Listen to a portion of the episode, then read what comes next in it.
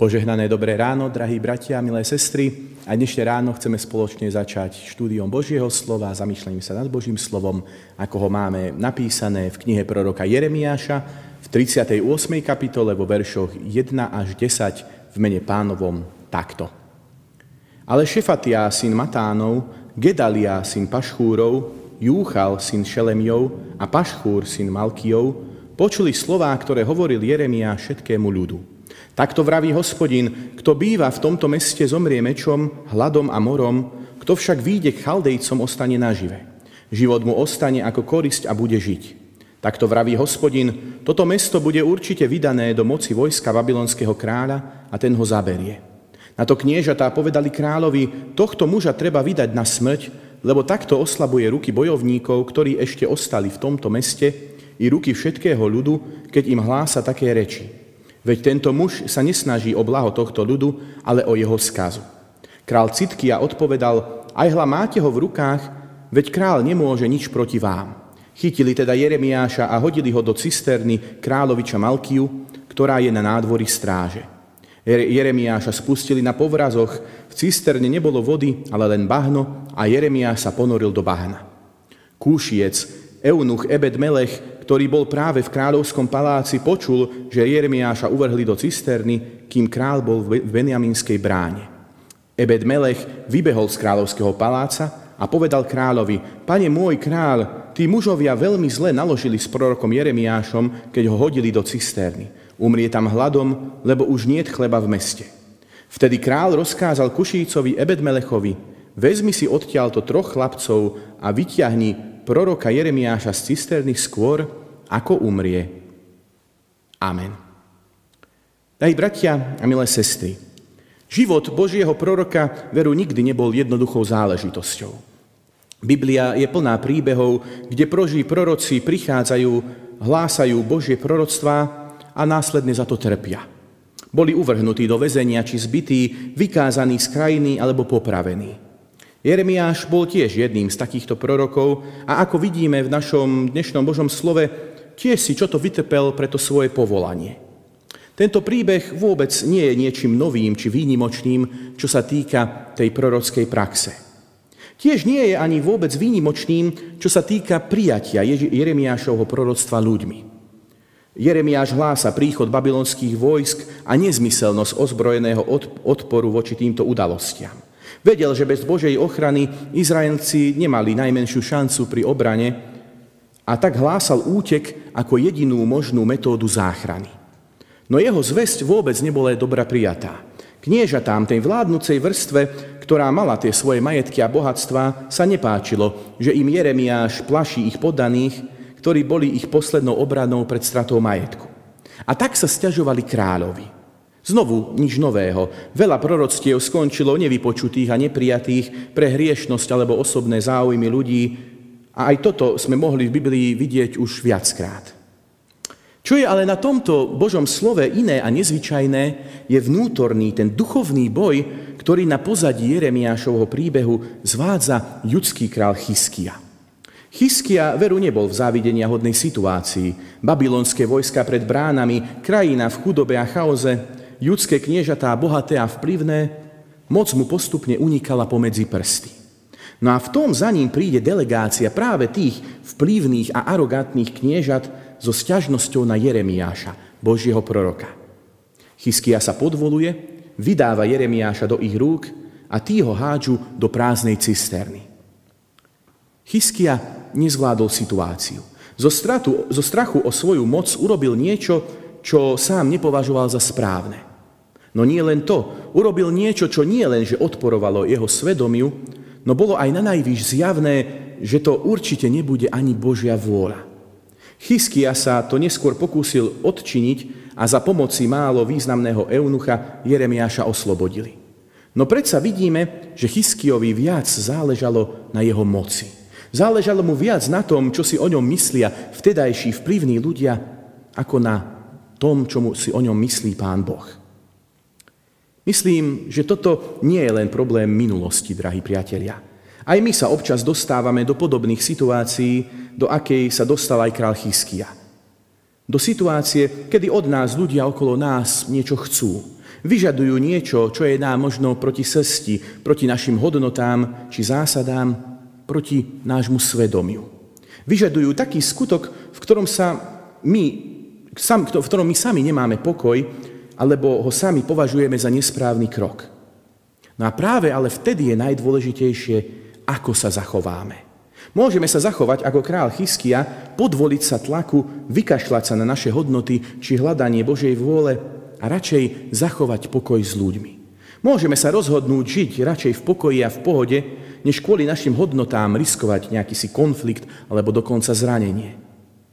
No toto určite nie je tá správna cesta, tá Božia cesta. Alebo sa môžeme rozhodnúť vždy hľadať tú Božiu vôľu, stáť na tých kresťanských hodnotách, môžeme sa rozhodnúť konať podľa svedomia a podľa Božej vôle. Lebo, drahí priatelia, práve takéto rozhodnutia ovplyvňujú a budujú, alebo naopak ničia náš charakter. Pretože je to práve Pán Boh, kto v nás buduje charakterných ľudí. Mať v dnešnej dobe charakter, to nie je niečo automatické. Charakter je niečo, prečo sa aktívne rozhodujem. Charakter je niečo, čo dosahujem každodenným dôrazom na správne hodnoty. Charakter je niečo, čo v sebe budujem, keď k ľuďom pristupujem s láskou a milosťou, no zároveň nenechám nikoho pošliapať moje vlastné hodnoty alebo niekoho dôstojnosť. Je to spôsob života, ktorým sa potrebujem rozhodnúť žiť. Jeden americký kazateľ raz povedal, charakter znamená konať správne, pretože je správne konať správne. Každý deň je pre nás novou príležitosťou na budovanie nášho vlastného charakteru. Záleží iba na tom, či sa rozhodneme konať podľa Božích štandardov alebo podľa tých ľudských. Rozhodne sa správne každý jeden deň.